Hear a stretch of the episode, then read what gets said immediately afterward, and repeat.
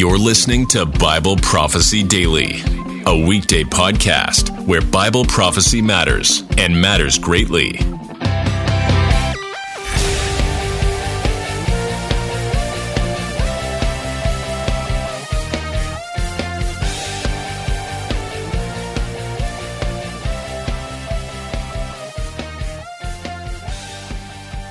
Hey, everybody, welcome to the podcast. Today I'm starting a new study uh, about the Day of the Lord, which I'm calling a Day of the Lord themes study. So, this is a Bible prophecy related study, and it's something that I think has a lot of utility.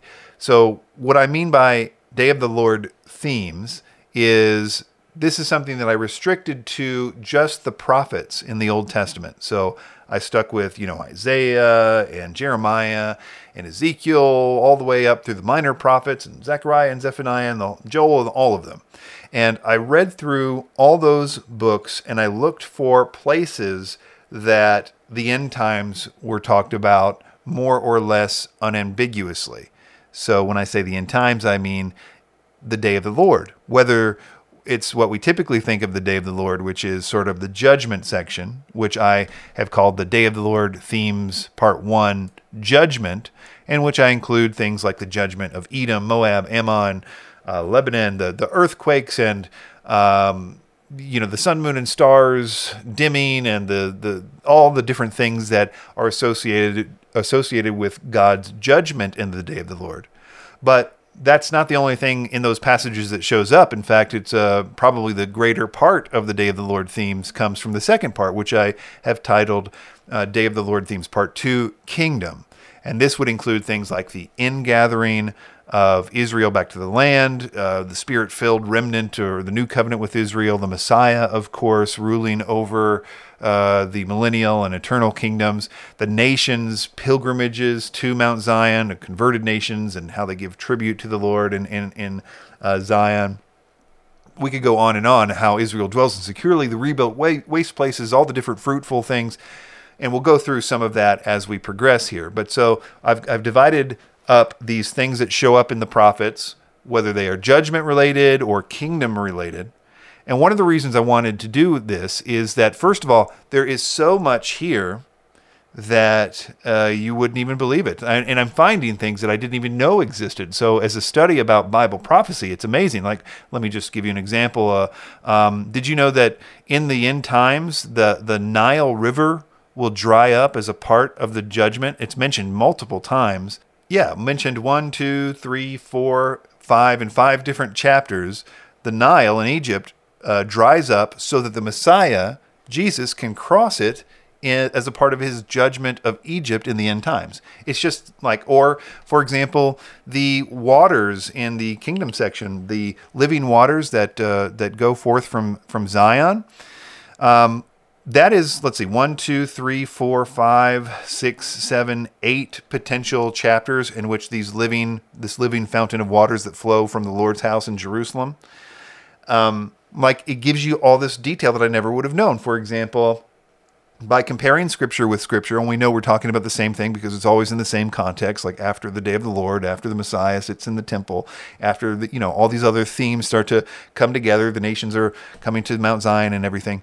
We see that these waters, like Ezekiel 47, 1 through 12 is probably one of the more clear passages where it, it shows that these waters coming from the temple literally start to restore the land that has been destroyed in the day of the Lord. So, you know, if you read the book of Revelation, you've got every living thing in the sea is dead, and and everything. Earthquakes have basically flattened everything else. The only only thing left standing essentially is this plateau of Mount Zion, and these massive waters are flowing out from the east. I think it's the east and west. I could be wrong about that. From Mount Zion, and they and they are literally restoring life to the world. Once they hit the seas, the fish start swimming where those where those waters are. It's every the vegetation is essential. In other words it gives you this picture of the end times that you might not have known if you hadn't compared this much scripture with this much other scripture.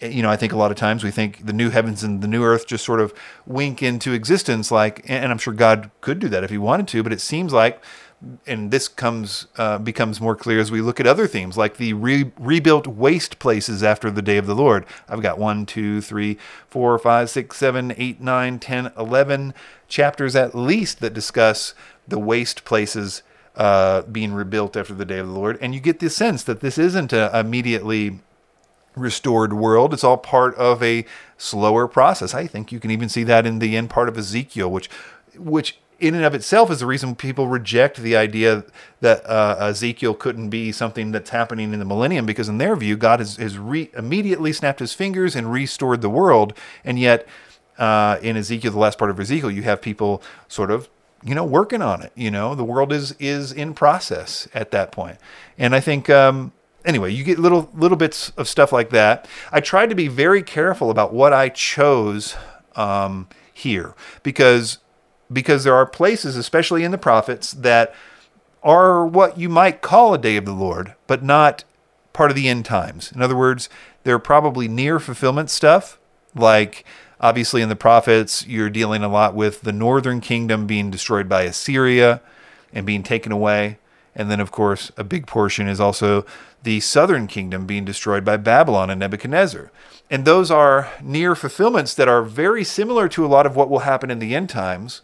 So you may ask the question how did I distinguish uh, between something that was probably could have been taken as an end time day of the Lord passage, but I chose it to be, I didn't include it because I thought it was more of a near fulfillment. And it was actually easier than you might think. And part of that is these themes that start to develop. It, it almost seems to me that God was in his uh, uh, writing of the scriptures through the prophets was very reserved as to when he would use some of these themes. Not always, but but a lot of these themes do get used in places that are um, you know, and it might even be in the same chapter. Sometimes it'll be talking about specifically, it'll say Nebuchadnezzar is going to come and take you away, and he's going to imprison you in, you know, very plain language, hard to make an end times thing because we know Nebuchadnezzar took them away. But yet it, it might shift at some point to clearly now be talking about something eschatological. And and a lot of times what would be the clue is that something in there just has not happened yet. It didn't happen uh, for example, I think one of the things in the uh, first part of this study we'll look at is the specific nations that are judged. You wouldn't believe how prominent the destruction of Edom, Moab, and Ammon, uh, basically Jordan, it's one of the most prevalent themes about the day of the Lord. It's this consistent theme about how, uh, you know, I got some uh, uh, some things here I could read to you about it about how Edom, when Babylon was destroyed, when Nebuchadnezzar destroyed Babylon, Edom and Jordan, which was, you know, Esau, so related to Israel, kind of looked on and helped Nebuchadnezzar. Same thing with Ammon and Moab and Jordan. They sort of like helped, they, they betrayed Israel. And I'm telling you, it is one of the most consistent themes that they will be repaid with utter destruction in the day of the Lord, in almost a specific kind of destruction. But like, uh, here, and it hasn't happened yet. Obviously, Jordan is still a place that you can go, and it's not these the, the things that are said about it are things like this Edom shall become a horror. Everyone who passes by it will be horrified and hiss because of its all its disasters. As when Sodom and Gomorrah and their neighboring cities were overthrown, says the Lord, no man shall dwell there, no man shall sojourn there. Behold, a lion coming up from the jungle of Jordan against the perennial pasture. I'll suddenly make him run away from her. Um, Thus says the Lord God, because Edom acted revengefully against the house of Judah and has grievously offended in taking vengeance on them. Therefore, says the Lord God, I will stretch out my hand against Edom and cut off its man and beast, and I will make it desolate from Teman even to Dedan. They shall fall by the sword, and I will lay my vengeance upon Edom. But uh, and you know, go ahead, and I could read many other passages where Edom is specifically called out. Entire chapters in the Bible are written about it. But that's not it. That's not just it. You know, Moab and Ammon are mentioned in similar contexts. And that has its own utility for several. There's two things I think about the Edom destruction that gives us more information about Bible prophecy that we wouldn't otherwise have known. For example, there is one section which I included as sort of a subsection of the prophecies about Edom that haven't happened yet. Uh, is that the Lord Himself seems to destroy Edom, and the themes here are very consistent uh, uh, themes such as the it makes it clear it's me, the Lord, no one was with me. That this consistent theme. I've got one, two, uh, three, four, five, six, seven, eight different chapters in which I believe this theme theme is being uh, reiterated. Some of them, most of them, specifically mention Edom or Bozrah, and others don't. But it's the same blood-soaked sword Messiah theme. By the way, I think that you can actually see a picture of this, and to a certain ex- extent, in the Book of Revelation, uh, when this gets its ultimate fulfillment. But let me give you some examples of this. There's a famous passage in Isaiah 63 that starts off like this Who is this that comes from Edom? The, in crimson garments from Bozrah, which is also a kind of synonymous with uh, Edom. He who is splendid in his apparel, marching in the greatness of his strength. It is speaking in righteousness, mighty to save. Why is your apparel red and your garments like his who has tread the wine presses? And the answer comes from this, uh, from obviously Jesus himself. I have trodden the winepress alone, and from the peoples, no one was with me. I trod them in my anger and trampled them in my wrath. Their lifeblood splattered on my garments and stained my apparel. For the day of vengeance was in my heart, and the year of redemption had come. I looked, but there was no one to help. I was appalled, but there was no one to uphold. So my own arm brought me salvation, and my wrath upheld me. I trampled down the peoples in my anger. I made them drunk in my wrath, and I poured out their life blood on the earth. This is reiterated. This sim, we see this. Uh, Jeremiah talks about it in several occasions. The same themes about the judgment and the sword being, and the the the Messiah being a, uh, the person who does it on Edom in the day of the Lord. So you can kind of get a sense that by by comparing scripture with scripture, by sort of bunching these all up into their like categories, we start to develop things that I'm quite honestly amazed that somebody hasn't done this before because it's like a key to so much information about the end times.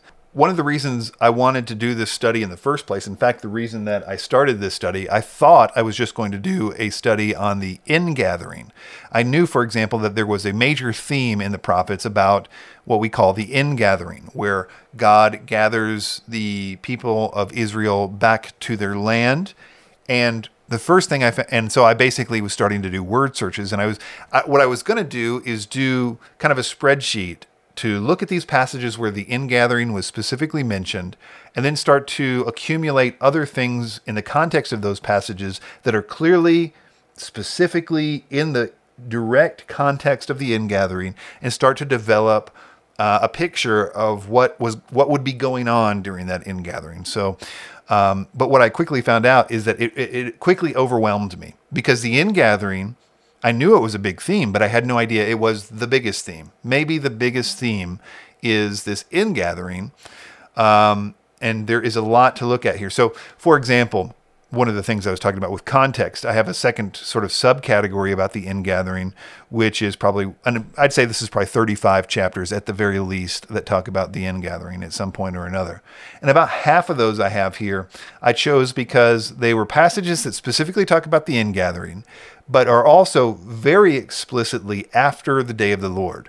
Like it, it says, you know, after, you know, the world, you know, the judge, the judgment of all the nations and the end of the world. You know, it doesn't say the end of the world, but it's explicit. After that, the ingathering happens, and of course, we know that because because when you can start when you look at the ingathering theme, you immediately know it's it's directly tied to what I call another theme, repentant Israel, spirit-filled remnant, new covenant, which is probably one of the second most prominent themes. There's probably 25, 30 chapters here about how Israel in the end times uh, after the day of the Lord will be repentant. They're, you know, no more idols, and, and they're spirit filled in a new covenant, and they will.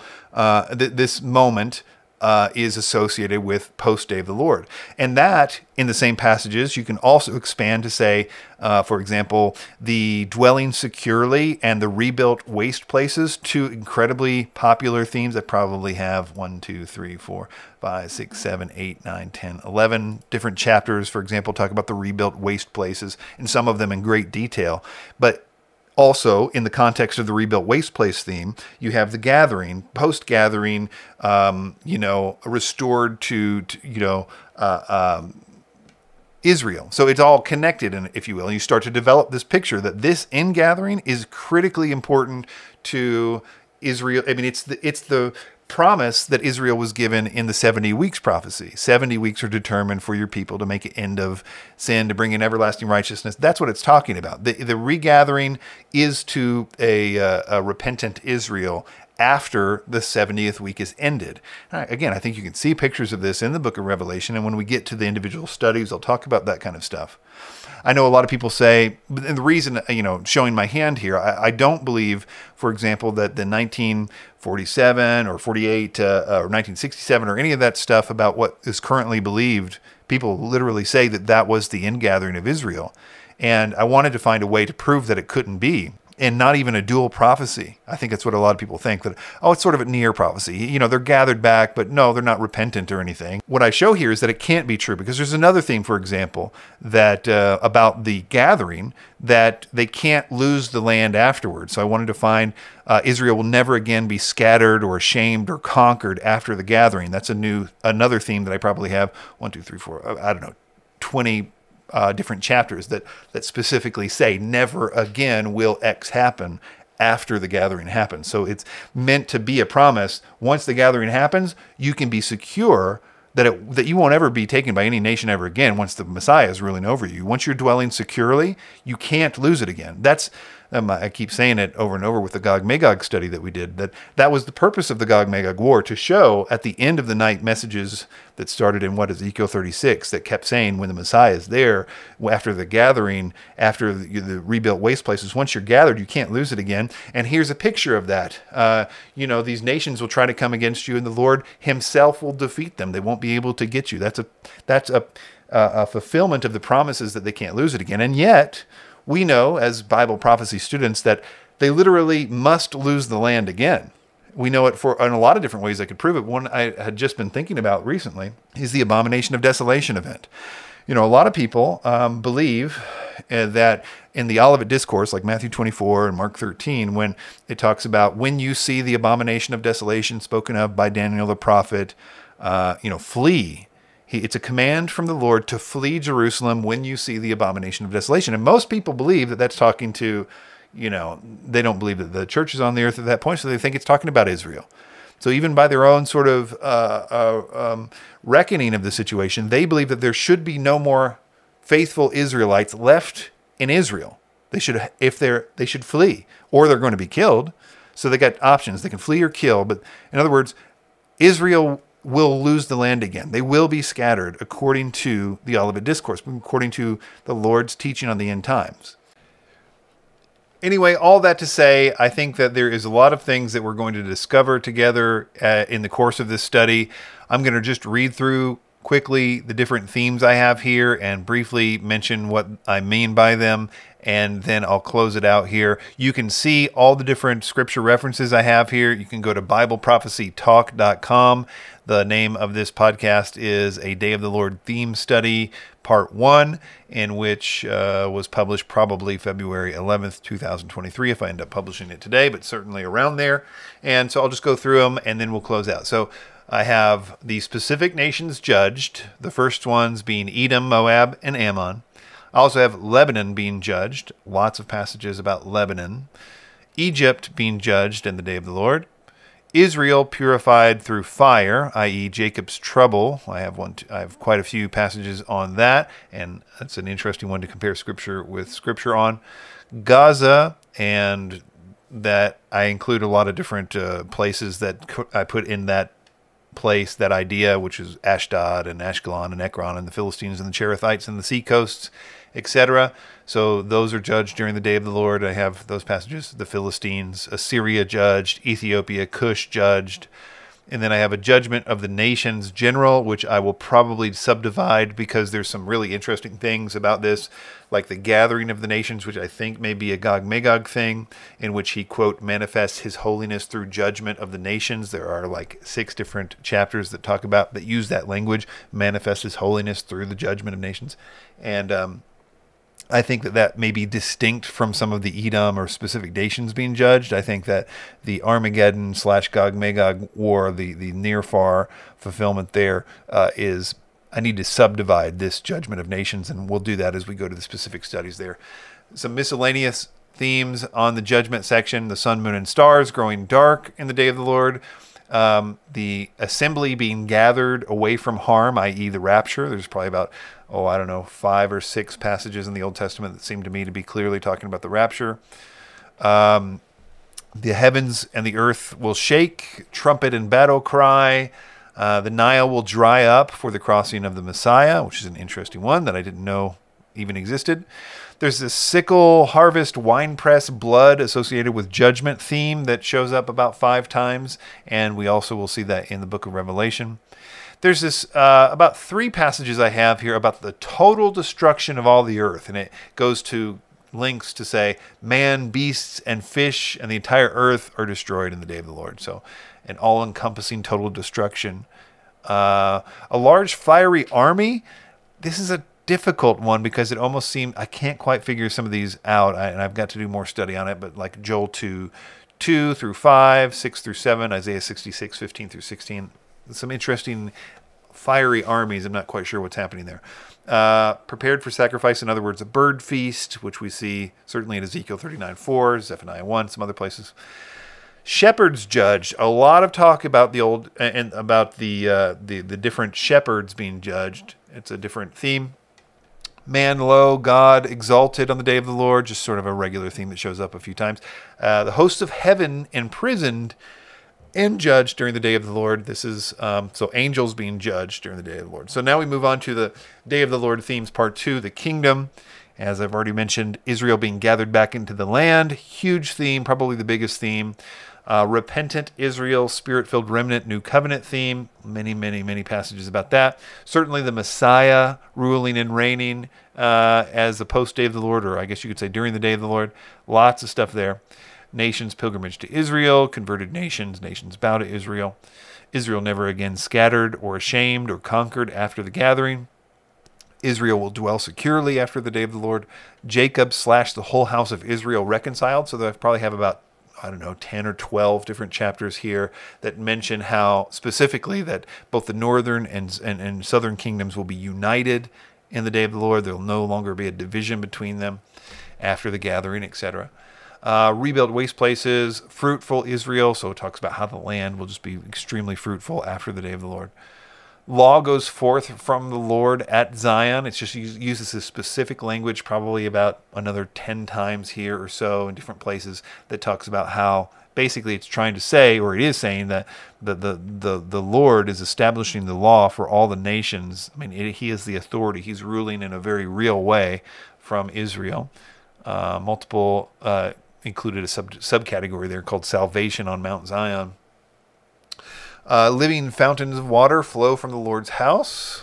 Also, I subdivided that one into water in the desert. I think it's the same thing. There's some passages that uh, talk about how the desert springs to life because of these streams of water that come into it. I think that comparing scripture with scripture, we see that that water in the desert in, let's say, Isaiah 43, Isaiah 35, Isaiah 41, are actually the same waters in the desert spoken of by Ezekiel 47, Zechariah, uh, and Joel, and, and so on uh, where it's more explicit that it's coming from the throne of God in the restored Jerusalem. Uh, Mount Zion is the highest mountain. All others are a plain. I've got one, two, three, four, five, what, six different chapters that, that say that more or less explicitly. Good shepherds are given, where we had the shepherds judged and we have them replaced by good shepherds. And the Lord gives and withholds rain. It's just something that shows up about three times. And I don't think I mentioned this, but I only, what I consider to be a theme here is things that showed up at least three times. So I excluded a lot of things that certainly could be a part, considered a part of the day of the Lord, like uh, Elijah the prophet shows up before the day of the Lord, and all these things that we know are a part of the day of the Lord, but we don't have very many instances of it in the prophets, so I couldn't quite consider it a theme.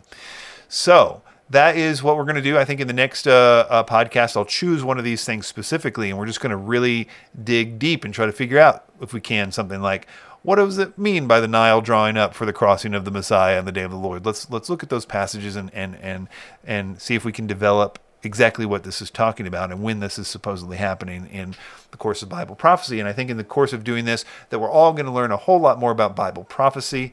And uh, so, yeah, you can check out this list of, of I've put it all here on this uh, episode show notes. You could probably see it in your podcast catcher or just go to BibleProphecyTalk.com. See you next time.